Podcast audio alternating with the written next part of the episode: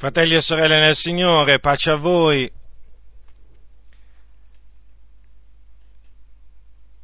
Questa sera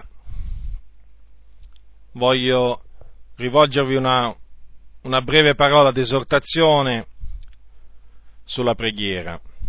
Allora, aprite le vostre Bibbie al capitolo 2 di Primo Timoteo, prima lettera di Paolo a Timoteo, capitolo 2. Paolo a Timoteo dal versetto 1 leggeremo, leggerò dal versetto 1 al versetto 7. Lettera, prima lettera di Paolo a Timoteo, capitolo 1, capitolo 2, scusate. Dice l'Apostolo Paolo, io esorto dunque prima di ogni altra cosa che si facciano supplicazioni, preghiere, intercessioni, ringraziamenti per tutti gli uomini, per i re e per tutti quelli che sono in autorità affinché possiamo menare una vita tranquilla e quieta, in ogni pietà e onestà. Questo è buono e accettevole nel cospetto di Dio nostro Salvatore, il quale vuole che tutti gli uomini siano salvati e vengano alla conoscenza della verità, poiché vi è un solo Dio ed anche un solo mediatore fra Dio e gli uomini, Cristo Gesù uomo, il quale diede se stesso qual prezzo di riscatto per tutti, fatto che doveva essere attestato a suo tempo e per attestare il quale io fui costituito banditore d'apostolo, io dico il vero, non mentisco, dottore dei gentili in fede e in verità. Ora, c'è un solo Dio.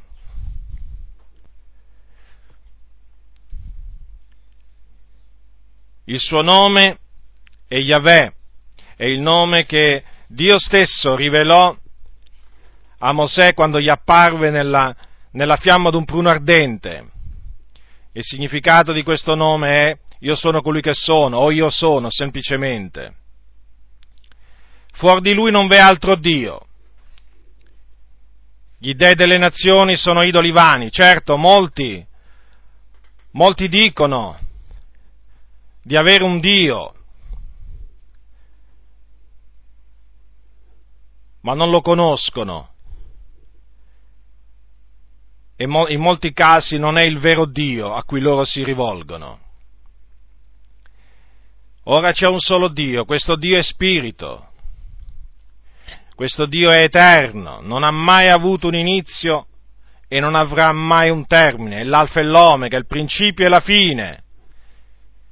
Egli abita l'eternità ab eterno in eterno, dice in un salmo, tu sei Dio. Egli esiste da ogni eternità. Egli è giusto. Egli è santo, egli è puro. Egli è buono, egli è lento all'ira, di grande benignità. Egli è onnipotente perché può ogni cosa egli è onnisciente perché sa ogni cosa. Sa il passato come sa anche il futuro e come anche naturalmente il presente. Egli è onnipresente perché è contemporaneamente in ogni luogo. Non c'è uomo che si possa andare a nascondere in qualche posto che Dio non lo possa raggiungere. Egli riempie i cieli dei cieli dei cieli. Quando anche uno facesse il suo nido sulle stelle, Dio lo andrebbe, lo andrebbe a prendere là, perché Dio è onnipresente. Egli è immutabile, cioè Dio non cambia, è sempre stato lo stesso e sarà sempre lo stesso. Egli dice in un passo nei profeti, io l'Eterno non muto. Questo è il solo vero Dio chiamato anche l'Iddio d'Abramo, di Isacco e di Giacobbe, i tre patriarchi del popolo di Israele. Questa fu una designazione che si diede lui stesso quando apparve a Mosè nella fiamma d'un pruno ardente. Egli è il Padre. Quindi c'è un solo Dio. benché vi siano molti dei, dice l'Apostolo Paolo, per noi c'è un solo Dio. Questo è bene, è bene proclamarlo in questo mondo pieno di idolatria. Ci sono religioni che hanno milioni di Dio, milioni. Noi abbiamo un solo Dio. Ma non solo c'è un solo Dio, ma c'è anche un solo mediatore fra Dio e gli uomini. Ora, che cos'è un mediatore? Un mediatore è un intermediario che contribuisce al raggiungimento di un accordo tra due o più parti, così si legge in un dizionario. Perché c'è il bisogno di un mediatore? Perché qui Paolo parla di un mediatore tra Dio e gli uomini? Perché gli uomini hanno bisogno di essere riconciliati con Dio. Riconciliati? Certo, perché sono nemici di Dio. Sono sotto il dominio del peccato, sono sotto la potestà delle tenebre, camminano, camminano seguendo l'andazzo di questo mondo seguendo il principe della potestà dell'aria, quello spirito che opera al presente negli uomini ribelli. Gli uomini camminano secondo le concupiscenze della carne, sono insensati, ribelli, traviati, senza Dio. Tutti quelli che camminano secondo la carne, secondo i desideri della carne, non possono piacere a Dio, sono nemici di Dio, perché ciò a cui è la carne all'anima è inimicizia contro Dio. E siccome che l'uomo che vive sotto il peccato ha l'animo alle cose della carne, egli è nemico di Dio. E quindi c'è bisogno, c'è stato bisogno di qualcuno che mediasse tra Dio e gli uomini, che riconciliasse gli uomini con Dio. E questo qualcuno è Cristo Gesù, il solo mediatore tra Dio e gli uomini, perché è Lui è tramite lui che Dio ha riconciliato con sé il mondo. Dice l'Apostolo Paolo ai Colossesi al capitolo 1, versetto 19, poiché in lui, cioè in Cristo, si compiacque il Padre di far abitare tutta la pienezza e di riconciliare con sé tutte le cose per mezzo di lui avendo fatto la pace mediante il sangue della croce ed esso. Per mezzo di lui dico, tanto le cose che sono sulla terra, quanto quelle che sono nei cieli. Quindi, questo è molto importante ribadirlo, ricordarlo, perché Cristo Gesù è colui che morendo sulla croce col suo prezioso sangue, mediante il suo prezioso sangue, ha riconciliato il mondo a Dio. Quindi la fede nel suo sacrificio è indispensabile per essere riconciliati con Dio. Non ci, l'uomo non si può riconciliare con Dio tramite qualcun altro o da se stesso, no, ha bisogno di Cristo Gesù, l'unico mediatore tra Dio e gli uomini, quindi ha bisogno di ravvedersi, e credere nel Signore Gesù Cristo. Quello che abbiamo fatto noi un giorno. Ci siamo ravveduti e abbiamo creduto nel Signore Gesù Cristo e mediante la fede siamo stati riconciliati con Dio Padre. Quindi adesso, giustificati dunque per fede, abbiamo pace con Dio. Prima eravamo nemici di Dio, nemici nella nostra mente, nelle, os- nelle nostre opere malvagie adesso siamo amici di Dio, adesso abbiamo pace con Dio. Tutto questo in virtù del glorioso e meraviglioso sacrificio di Cristo Gesù, che purtroppo molti cercano di annullare con vani ragionamenti. Alcuni hanno sostituito Gesù con altri mediatori. Sappiate che c'è un solo mediatore, tutti gli altri mediatori presunti sono sono presunti mediatori, non sono, non sono affatto veri mediatori. Sono persone che non possono in nessuna maniera riconciliare l'uomo con Dio, sono degli impostori.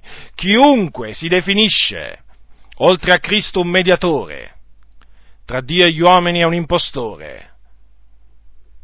È un figliuolo del diavolo, perché c'è un solo, lo ribadisco, un solo mediatore.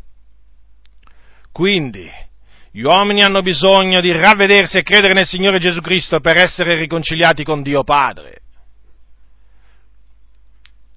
Una volta riconciliati, gli uomini hanno ancora bisogno della mediazione di Gesù. Certo, perché la scrittura dice che Gesù Cristo è alla destra del Padre e intercede per noi. Quindi, sia i peccatori che ancora vivono lontano da Dio, sia coloro che sono stati avvicinati a Dio mediante il sangue di Cristo, per andare a Dio hanno tutti bisogno di Gesù Cristo, di affidarsi a Lui, di riporre la loro fiducia in Lui. Quindi noi, che per la grazia di Dio abbiamo ottenuto la riconciliazione, pure noi abbiamo bisogno di un mediatore per andare a Dio, per accostarci, quando noi ci accostiamo al trono della grazia, abbiamo bisogno di un mediatore. E questo mediatore è Cristo Gesù. La scrittura dice nella lettera agli ebrei che egli, cioè Cristo Gesù, al versetto 25 del capitolo 7, può anche salvare appieno quelli che per mezzo di lui si accostano a Dio, vivendo egli sempre per intercedere per loro. Certo, perché Gesù Cristo morì e risuscitò, non muore più, la morte non lo signoreggia più. Quindi lui, lui vive per sempre alla destra del Padre e può intercedere naturalmente, essendo vivo, può intercedere continuamente per noi. E cosa dice la scrittura? Che egli può, cioè ha il potere di salvare appieno, cioè completamente, in una versione inglese c'è scritto completamente, quelli che per mezzo di lui si accostano a Dio. Quindi quelli che si affidano alla mediazione di Cristo Gesù possono essere salvati appieno, certo, perché lui intercede per loro. Ma come voi ben sapete, in questa nazione, che falsamente si chiama cristiana, dico falsamente perché è una delle nazioni più paganizzate della faccia sulla faccia della terra, ci sono così tanti idoli qui quanto paesi. Anzi, ci sono più idoli che paesi in Italia. Voi sapete che la Chiesa Cattolica Romana afferma che oltre a Gesù Cristo ci sono altri mediatori. In particolare mi vorrei soffermare su una mediatrice, sì, perché è una donna, è una figura femminile,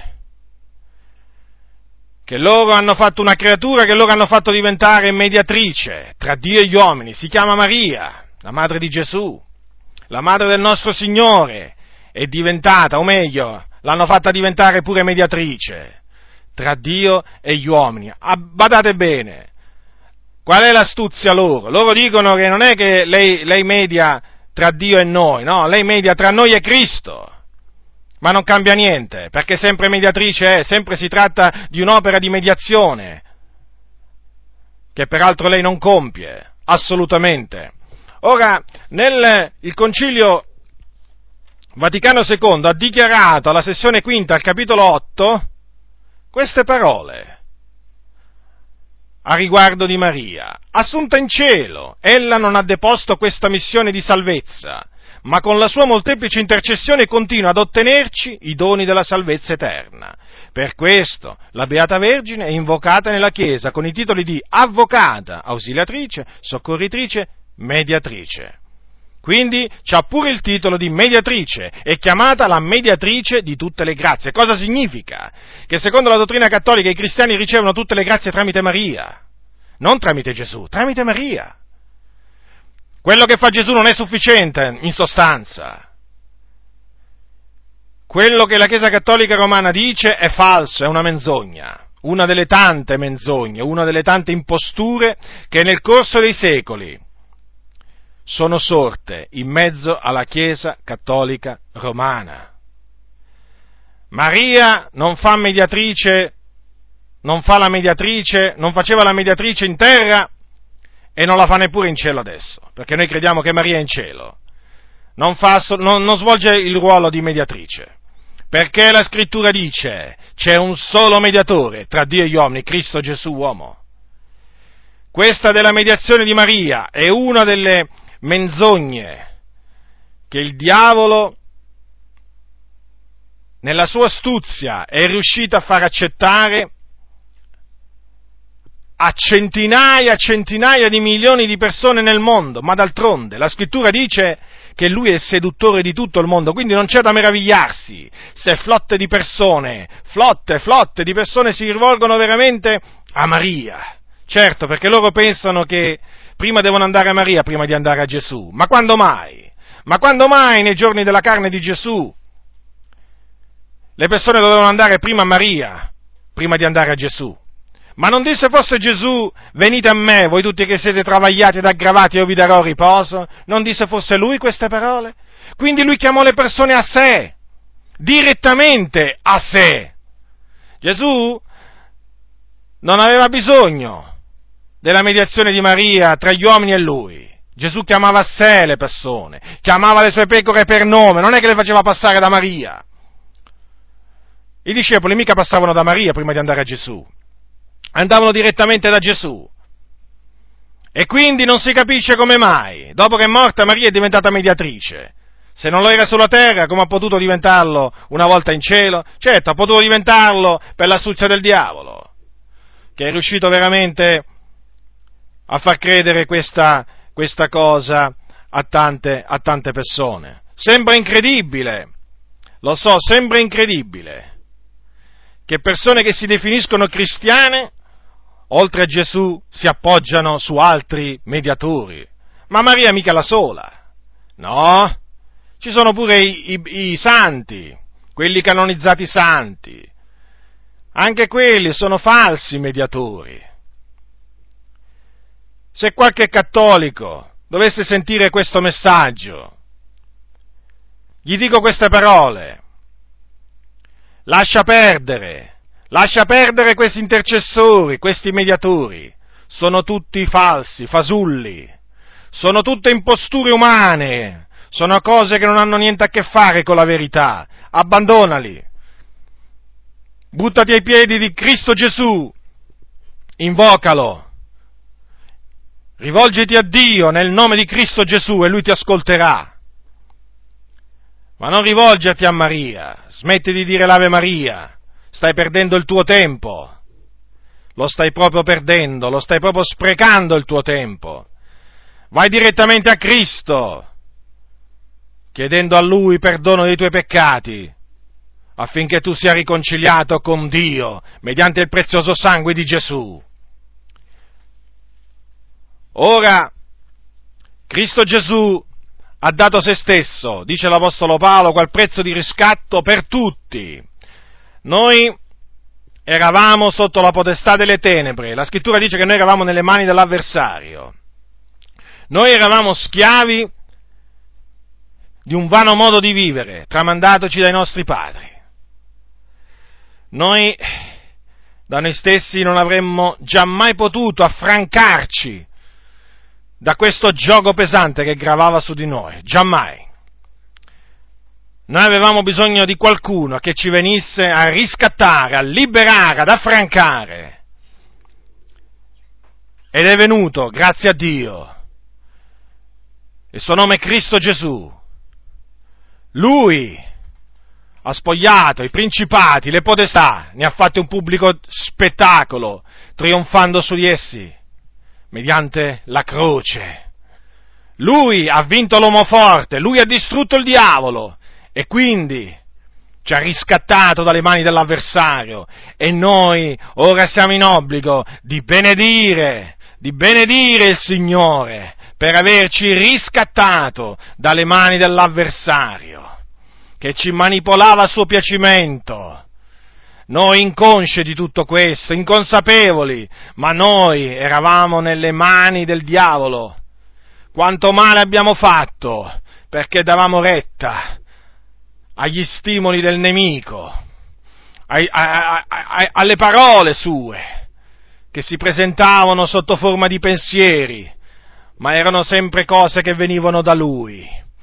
Ma grazie siano rese a Dio veramente in Cristo Gesù per avere mandato il suo figliuolo, per averlo mandato a morire sulla croce per i nostri peccati, per offrire la sua vita come prezzo di riscatto, affinché noi veramente fossimo liberati, liberati dalla potestà delle tenebre. Considerate, fratelli, considerate la vostra vita prima di conoscere il Signore.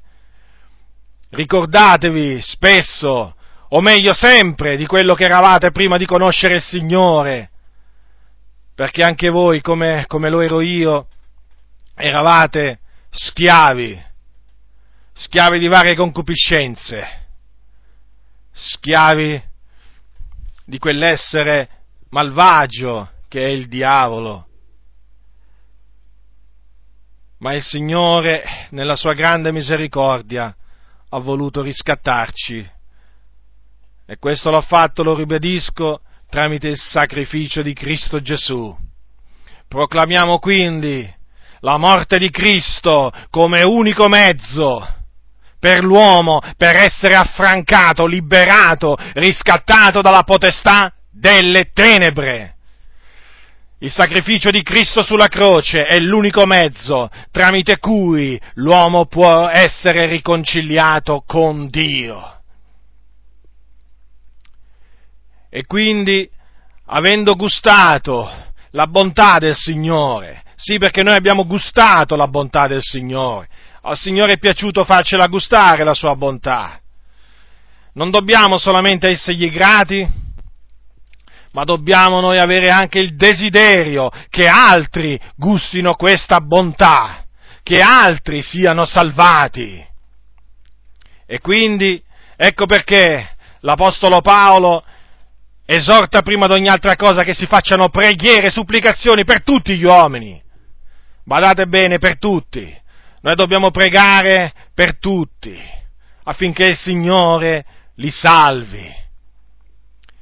L'Apostolo pregava per i perduti, l'Apostolo Paolo. Dice nella sua epistola ai Romani il mio desiderio e la mia preghiera per loro, si riferiva ai giudei di nascita e che siano salvati. Quindi l'Apostolo aveva, il, de- aveva il desiderio, ecco, il desiderio. E questo deve essere il nostro desiderio. D'altronde il desiderio dei giusti è il bene soltanto, e noi vogliamo il bene del nostro prossimo, vogliamo il bene degli uomini. Quantunque loro vogliono il nostro male, noi vogliamo il loro bene, perché noi abbiamo conosciuto il bene. E quindi dobbiamo desiderare che il Signore li salvi. E naturalmente questo desiderio ci deve portare a pregare Dio, a invocarlo, sempre, per coloro che ascoltano l'Evangelo dalla nostra bocca, per coloro che ascoltano l'Evangelo tramite la bocca degli altri. E anche per quelli che ancora l'Evangelo non lo hanno ascoltato, dobbiamo pregare per loro affinché il Signore li salvi. Perché questa è la volontà di Dio. Dio vuole salvare. Certo, Dio fa misericordia a chi vuole, questo noi lo sappiamo. Chiaro, la salvezza dell'uomo non dipende da noi, non dipende dunque né da chi corre né da chi vuole, ma da Dio che fa misericordia. Certamente questo è vero, ma noi non sappiamo chi sono coloro che il Signore ha preordinato a vita eterna.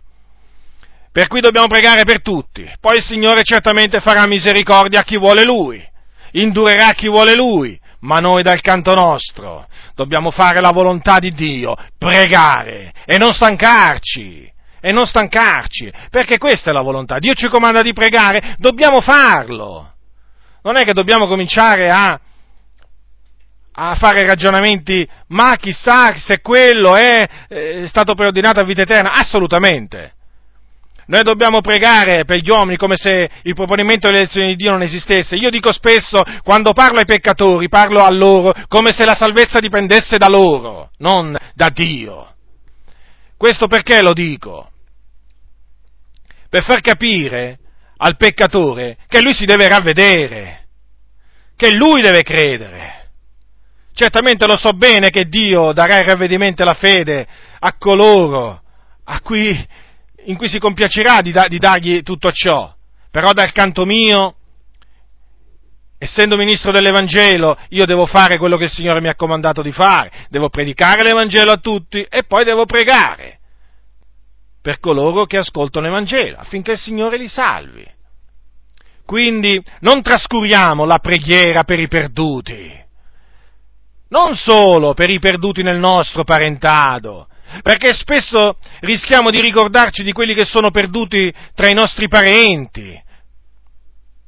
Ci ricordiamo di loro e ci dimentichiamo di tutti gli altri, come se gli altri avessero meno importanza agli occhi di Dio. Dio non ha riguardi personali e non dobbiamo averli neppure noi. Preghiamo. Chi ha i genitori, chi ha gli zii, chi ha i fratelli, preghi per loro.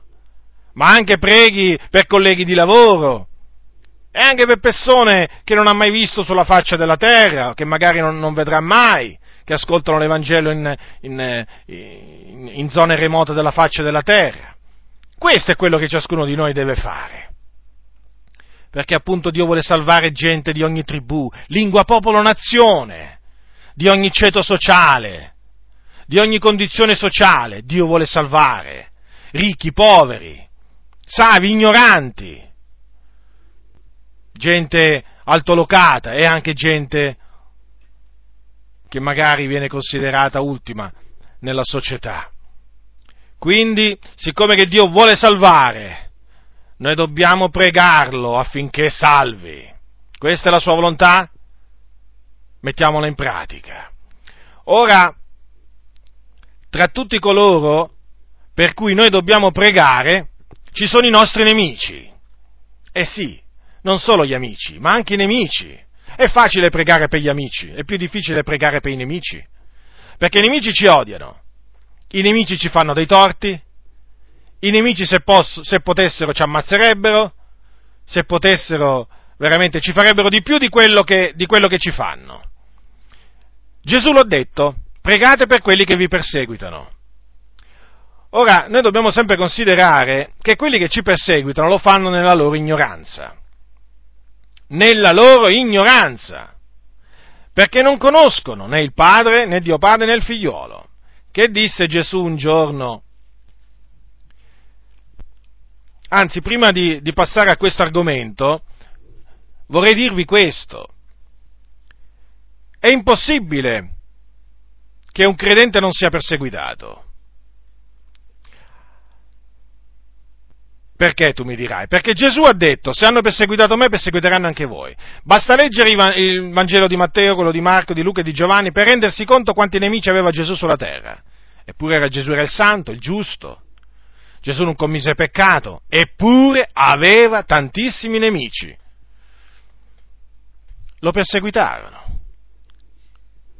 Perché? Perché non conoscevano il Dio. L'Apostolo Paolo perché perseguitava i santi? Li perseguitava nella sua ignoranza, come lui disse. Lo fece ignorantemente nella mia incredulità. E quindi quello che spinge, cioè la ragione per cui i nostri nemici, quelli del mondo, ci perseguitano, è perché non conoscono Dio. Non conoscono neppure il suo figliuolo. E quindi a noi non ci accettano come figliuoli di Dio e ci disprezzano. Ma non vi meravigliate se il mondo vi odia, disse Gesù. Sappiate che prima di voi ha odiato me. Non meravigliamoci se il mondo o- mm, ci odia, anzi, dobbiamo meravigliarci se il mondo ci vuole bene. Dobbiamo preoccuparci più che meravigliarci, ci dovremmo cominciare a preoccupare se cominciamo a essere voluti bene dal mondo. Il mondo non ci, non ci può voler bene, non ci può voler bene, perché il mondo ha odiato la luce, quando la luce è venuta nel mondo. Ora Gesù disse ai suoi discepoli, voi siete la luce del mondo, noi siamo la luce del mondo. Quindi, e quindi il mondo ci odierà pure a noi. Se hanno chiamato Belzebù il, padre, il padrone di casa, quanto più chiameranno così quelli di casa sua, disse Gesù. Quindi, se hanno perseguitato Gesù, perseguiteranno pure te, fratello, perseguiteranno pure te, sorella. Non ti aspettare che ti battano le mani le persone del mondo quando gli parli di Gesù, anzi, aspettati qualche schiaffo, qualche pugno, qualche calcio. Qui in Italia, in certe nazioni parlare di Gesù significa andare al patibolo, significa andare in carcere, altro che qualche schiaffo. Qui nemmeno quello in effetti ti danno, è difficile che ti danno qui uno schiaffo a motivo di Gesù. Può succedere, ma è raro. Qui al massimo ci danno insulti, ci rivolgono degli insulti, delle male parole, ci fanno qualche dispetto, ma diciamo che oggi la persecuzione in Italia è molto, è molto blanda contro i santi e purtroppo questo ha fatto addormentare tanti credenti. Infatti devo dire, io spero veramente che un giorno ritorni in Italia la persecuzione, perché così tanti credenti si sveglieranno dal sonno nel quale sono caduti. Quindi Gesù ha detto che ci perseguiteranno e Paolo lo conferma quando dice tutti coloro che vogliono vivere piamente in Cristo Gesù saranno perseguitati. Se vuoi vivere piamente in Cristo Gesù, se stai vivendo piamente in Cristo Gesù, è evidente che sarai perseguitato, non c'è il minimo dubbio. Però Paolo prosegue dicendo, mentre gli malvagi e gli impostori andranno di male in peggio, seducendo ed essendo sedotti. Quindi, rimaniamo tra coloro che vogliono vivere piamente in Cristo Gesù. Non diventiamo né impostori né malvagi, perché quelli andranno di male in peggio. Sì, apparentemente potranno pure apparire persone che prosperano, anche dal punto di vista materiale, però sono impostori e malvagi, la scrittura dice andranno di male in peggio, seducono certo, hanno folle dietro a loro, però a loro volta loro stessi sono sedotti e non si rendono conto di questo. Quindi, noi veniamo perseguitati, necessariamente veniamo perseguitati perché siamo la luce del mondo, noi siamo discepoli di Cristo. La ragione di questa persecuzione è l'ignoranza appunto che esiste nel nelle persone che ci perseguitano. Gesù un giorno disse ai suoi discepoli, la notte che fu tradito, al capitolo 16, eh, dice, disse queste parole ai suoi, versetto 1 e anche il 2. Io vi ho detto queste cose affinché non siate scandalizzati. Vi espelleranno dalle sinagoghe, anzi l'ora viene che chiunque vi ucciderà crederà di offrire servigio a Dio. E questo faranno perché non hanno conosciuto né il Padre né me. Ora vi voglio ricordare che l'Apostolo Paolo, persecutore della Chiesa, prima di conoscere il Signore, lui credeva, perseguitando a tutto potere la Chiesa, mettendo in carcere i santi, dando il suo voto quando questi venivano messi a morte, lui pensava di offrire servigio a Dio. Certo, lui pensava di fare la volontà di Dio, una cosa grata al Signore. E tutto ciò nella sua ignoranza. Infatti lo dice lui sempre a Timoteo, lo dice questo, questo. Al capitolo 1, quando dice, io rendo grazie, al versetto 12, io rendo grazie a colui che mi ha reso forte, a Cristo Gesù, nostro Signore, dell'avermi egli reputato degno della sua fiducia, ponendo al ministerio me, che prima ero un bestemmiatore, un persecutore e un oltraggiatore. Ma misericordia mi è stata fatta, perché lo feci ignorantemente nella mia incredulità e la grazia del Signore nostro è sovrabbondata con la fede e con l'amore che è in Cristo Gesù. Quindi vedete, nella sua ignoranza lui fece tutte quelle cose mal- malvagie. L'Apostolo Paolo non era uno che amava il nome del Signore Gesù, lo bestemmiava il nome del Signore Gesù L'Apostolo Paolo era uno, prima di convertirsi al Signore, Saulo era, era un uomo, un fariseo, accecato ma così tremendamente dalle tenebre che quando sentiva veramente solo menzionare il nome di Gesù si infuriava e questo è evidente leggendo, leggendo, la sua vita prima di conoscere il Signore. Lui si contraddistingueva tra i suoi, tra i suoi connazionali anche di pari età proprio per il suo estremo zelo, cioè lui era estremamente zelante per la tradizione dei padri e pensava, perseguitando i discepoli di Cristo, di fare una cosa grata a Dio, perché non conosceva il Dio. Eppure era un giudeo di nascita, eppure aveva la legge di Mosè. E la leggeva la legge di Mosè, leggeva pure i profeti, ma era cieco. Ma il Signore un giorno si compiacque di rivelare in lui il suo figliuolo e quindi lui da, da persecutore diventò perseguitato pure lui. E le persecuzioni che Paolo ha subito dai giudei veramente sono, furono terribili. Quindi dobbiamo pregare per i nostri, per, per quelli che ci perseguitano. Ora, vi vorrei fare notare che quello di pregare per i nostri nemici è un comandamento non è qualcosa di facoltativo. Ora, quando si converte, quando si converte un persecutore della Chiesa, sapete che cosa succede? Succede quello che avvenne dopo che si convertì Saulo, Saulo da Tarso. E scrive, Paolo dice ai Galati queste parole, capitolo 1, prendete il capitolo 1 della lettera di Paolo ai Galati, Dice così Paolo, al versetto eh, 21, 1-21. Poi venni nelle contrade della Siria e della Cilicia, ma ero sconosciuto di persona alle chiese della Giudea, che sono in Cristo. Esse sentivano soltanto dire, colui che già ci perseguitava ora predica la fede, che altra volta cercava di distruggere. E per causa mia glorificavano il Dio. Ecco, quindi vengono innalzate lodi a Dio, rendimenti di grazie a Dio, a colui a cui appartiene la salvezza.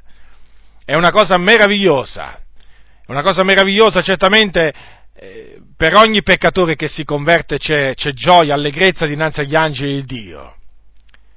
Ma certo che quando si, si converte un persecutore, uno veramente come Saulo da Tarso, veramente si rimane doppiamente meravigliati, perché ci sono persone del mondo che sono perdute, ma non ci perseguitano, rimangono indifferenti alla nostra, alla nostra fede, al nostro modo d'agire, mentre ci sono altre persone nel mondo che non sono affatto indifferenti, ci perseguitano, se possono eh, ci, mettono, ci metterebbero a morte se potessero. E quando si convertono costoro, allora veramente la Chiesa è estremamente fortificata, perché il Signore converte un persecutore, non semplicemente un peccatore, ma anche un persecutore della Chiesa. E infatti vedete cosa c'è scritto? Per causa mia glorificavano il Dio. Ma certamente, certamente come ho detto prima, si, dobbiamo glorificare il Dio anche quando, anche quando il Signore salva uno che non era un persecutore nostro io ricordo dopo che, dopo che mi sono convertito, durante mio, mia, la mia in, in, la mia seconda permanenza in Inghilterra, un giorno, una sera andai a una riunione di evangelizzazione in uno stadio e mi ricordo che quella sera eh, incontrai eh, a, questo, a, a questa gran, grande raduno un giovane di colore. Un giovane di colore io non avevo mai visto in vita mia, e era andato là, non era convertito ancora, era là perché lui in Inghilterra era per, per motivo di studi. Quindi quella sera, dato che c'erano questi appunto manifesti che pubblicizzavano questa, questa predicazione di questo, di questo predicatore, lo stadio era il Queen's Park Rangers a Londra, allora lui si recò là. Io mi ricordo che siccome che arrivai un po' prima, ancora i, cancelli erano chiusi, mi ricordo che quando arrivai lo vidi seduto su un, uno, uno, un piccolo scalino, da solo, e sentii dentro di me una, una, sorta di impulso ad avvicinarmi a quel giovane per parlargli eh, di Gesù. Ma che cosa è avvenuto? Che proprio mentre mi stavo avvicinando si, hanno aperto i cancelli e quindi tutti hanno cominciato a entrare. Lui si è alzato e è entrato. Ah, ho detto, guarda un po', eppure guarda, io che volevo parlargli del Signore, eh, ho pensato dentro di me, è andata male, pazienza. E allora eh, siamo entrati dentro lo stadio, e eh, lo stadio è abbastanza grande, e io eh, mi, mi, avviai verso appunto il posto dove pensavo di andarmi a sedere. arrivo, eh, mentre salgo la, la, la, scalinata, ecco lo vedo di nuovo là seduto ed, ed, ed era seduto eh, in mezzo proprio alle, alle sedie allo stadio per cui io, se dovevo, mm, dovevo, andargli a parlare, siccome che ancora non c'era nemmeno eh, tanta gente, avrei dovuto, eh, avvic- mm, avrei dovuto diciamo, passare delle, delle, una fila di, di, sedie tutte vuote. E, insomma, un po' mh, mi aveva preso un po' di vergogna perché ho detto chissà questo, ho pensato di me cosa penserà se mi avvicino a lui, ma mi sono fatto coraggio, mi sono fatto animo ho detto, ma mi voglio avvicinare, ho detto dentro di me, mi voglio avvicinare, voglio parlargli di Gesù a questo giovane. Mi sono avvicinato a lui, ancora mancava del tempo prima che la, la predicazione eh, eh, iniziasse. E io ho cominciato, gli ho detto posso sedermi vicino a te. Lui era un ragazzo negro che veniva dal, dal, dallo Swaziland. Lo Swaziland, per chi non lo sa, è un piccolo staterello nel Sudafrica, vicino all'Esoto. E quindi eh, io non avevo mai sentito parlare di questa nazione, a dire la verità. Comunque, mi sedetti lì vicino a lui, col suo permesso, e poi cominciai a parlargli di Gesù. E, mm, eh, dopo, eh, naturalmente, è iniziata la, la, riunione, e poco prima che eh, iniziasse, eh, avevo la, Bibbia, la mia Bibbia con me, e l'ho presa e gli ho detto, senti, te, ti regalo questa mia Bibbia e gli feci una, una piccola dedica e poi eh, gli, gli, dissi, gli scrissi queste parole, quando sarai nato di nuovo, scrivimi, che mi farà tanto piacere. Quindi gli misi il mio indirizzo nella Bibbia, dietro, dietro la copertina della, della Bibbia, e ascoltò la predicazione, eh, non fece nessun, nessun, atto di, di profess- nessun, atto di, fede, nel senso almeno da che, eh, da che vidi io non, non, avvenne proprio nulla, non è che si convertì al Signore, tanto è vero che questo poi me lo confermò dopo. Allora che cosa è successo? Che dopo ci siamo salutati e io ho cominciato a pregare per questo giovane, questo giovane si chiama Denti, e ha la mia età circa, e ho cominciato a pregare per questo giovane ma pregare, pregare, ogni giorno pregavo, pregavo, pregavo, dicevo Signore salva denti, salva denti. E eh, ormai era diventata un'abitudine eh, durante la giornata pregare per denti. Dopo che sono tornato in Italia, eh, ero un giorno nella mia, nella mia cameretta e eh, mia sorella, che a quel tempo era una ragazzetta, eh, viene da me correndo e mi dice Guarda, guarda che ti è arrivata una lettera dall'Africa.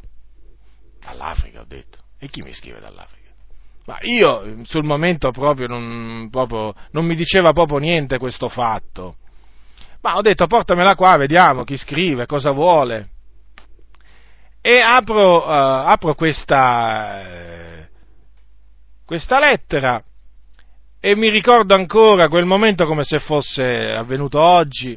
Aprì la lettera e lessi queste, queste parole, eh, ciao Giacinto, forse dice tu non ti ricordi di me, fa, ma io sono quel ragazzo a cui tu parlasti di Gesù quella sera allo stadio qui Spark Rangers di Londra e, fa, e tu mi facesti eh, un grande dono, in, mi desti in dono la tua Bibbia quella sera. Ebbene fa, ti vorrei far sapere che eh, tramite quella Bibbia, dice, tu mi hai eh, guadagnato a Cristo.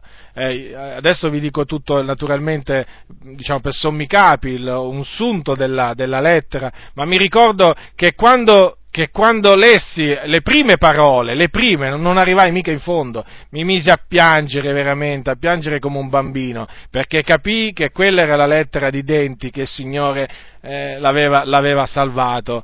Eh, veramente poi ci tenemmo in contatto, ci scrivemmo tante volte e lui appunto mi raccontò come là in Inghilterra non si era convertito, lui si è convertito poi in, in, diciamo, nella, sua, nella, sua, nazione, nel, nello Swaziland e poi è diventato un, un predicatore eh, dell'Evangelo. E eh, questa esperienza mi, sempre, mi, è sempre stata di grande incoraggiamento per quanto riguarda la preghiera per i perduti e la ricordo sempre con tanto e tanto piacere, perché è vera la scrittura che dice molto può la supplicazione del giusto fatta con efficacia. E certamente dipende dal Signore, a quante persone ho parlato del Signore eppure non tutti si sono convertiti come, come denti, ma questo è a dimostrazione del fatto che non dipende, non dipende da noi che evangelizziamo, non dipende nemmeno da chi riceve la parola, ma da Dio che fa misericordia. Quindi noi comunque lo ripeto comunque, preghiamo, preghiamo per queste, eh, queste, persone a cui noi testimoniamo dell'Evangelo, eh, parenti, non parenti, non importa, preghiamo perché il Signore è potente a salvarli. E poi tra coloro che, eh, tra coloro per cui dobbiamo pregare ci sono le autorità. Ora, l'Apostolo Paolo è molto chiaro a tale riguardo. Dice, come abbiamo, come abbiamo letto prima, per i re e per tutti quelli che sono in autorità. Quindi per i magistrati, chiaramente a quel tempo c'erano i re. In Italia, in Italia non c'è un re, in Italia c'è un primo ministro, eh, c'è il consiglio dei ministri, ci sono dei ministri, e poi ci sono i senatori, i deputati, poi ci sono magistrati, insomma, le autorità che Dio ha stabilito in questa nazione a quel tempo c'era l'imperatore romano e, e l'Apostolo Paolo esortava i santi a pregare anche per lui, e quando ha detto per i re. Quindi noi cosa dobbiamo fare? Dobbiamo pregare per coloro che ci governano, per le autorità. Ora la scrittura dice che non vi è autorità se non da Dio, le autorità che esistono sono ordinate da Dio. Dio le ha poste in questa nazione come anche nelle altre nazioni per governarci. Sono necessarie le autorità perché mantengono l'ordine, eh, cercano il bene della popolazione eh, e quindi noi dobbiamo pregare per esse perché loro hanno bisogno delle nostre preghiere. Perché? Perché loro hanno bisogno della sapienza di Dio, loro hanno bisogno che Dio li protegga. Loro hanno bisogno di tutto ciò. E quindi noi dobbiamo pregare Dio. Naturalmente, innanzitutto affinché Dio li salvi, perché questa è la cosa più grande che un'autorità possa ricevere da Dio, naturalmente, la salvezza in Cristo Gesù. Come il proconsole Sergio Paolo era un'autorità del tempo, si convertì tramite il ministero di Paolo e Barnaba. E quindi è nostro dovere pregare per questi uomini, per queste donne che sono al potere, messe lì da Dio non importa quale, eh, se, se, il paese dove si vive è una democrazia, una dittatura, non importa se chi è al potere è di destra o di sinistra, non importa, proprio, non importa proprio niente, e non importa neppure di che religione sia. Cioè non importa se è di religione indù, se è di religione buddista, non importa, dobbiamo pregare per le autorità. Quindi rispettarle, onorarle, e pregare per loro, affinché Dio, Dio dia loro sa, sapienza, affinché il Dio li protegga e benedica loro e le loro famiglie, ma ripeto soprattutto affinché Dio li salvi. E poi c'è un'altra cosa che la scrittura ci invita a fare, a rendere grazie. Sì, a rendere grazie e vi vorrei dire, rendiamo grazie a Dio per le autorità che ci governano, per tutto il bene che noi riceviamo tramite di esse. Spesso si rischia di dimentic- cioè, rischiamo di dimenticarci che noi riceviamo molto bene dall'operato delle autorità, ma molto ne riceviamo. Considerate i benefici, attentamente i benefici che voi avete e poi vedrete se non è in virtù del fatto delle autorità cioè de, del fatto che Dio dà loro sapienza. E quindi rendiamo grazie a Dio per le autorità, invece di raccontare le barzellette, come fanno certi credenti, anche certi pastori, eh? non solo certe pecore, anche certi pastori, raccontano le barzellette sulle autorità.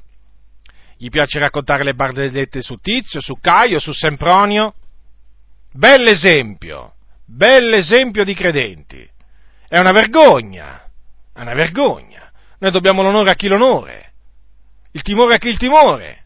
Ma come possiamo metterci a raccontare le barzellette sui ministri del nostro Stato, sul primo ministro, sui senatori, sui deputati? Ma come si fa? È una follia.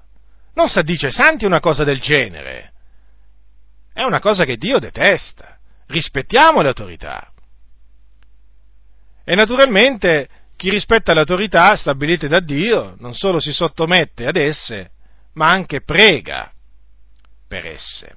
C'è un passo nel profeta Geremia che vi vorrei leggere, al capitolo 29 il Signore diede questo comandamento al popolo di Israele tramite il profeta Geremia. Voi sapete che il Signore punì il popolo di Israele mandandolo in cattività.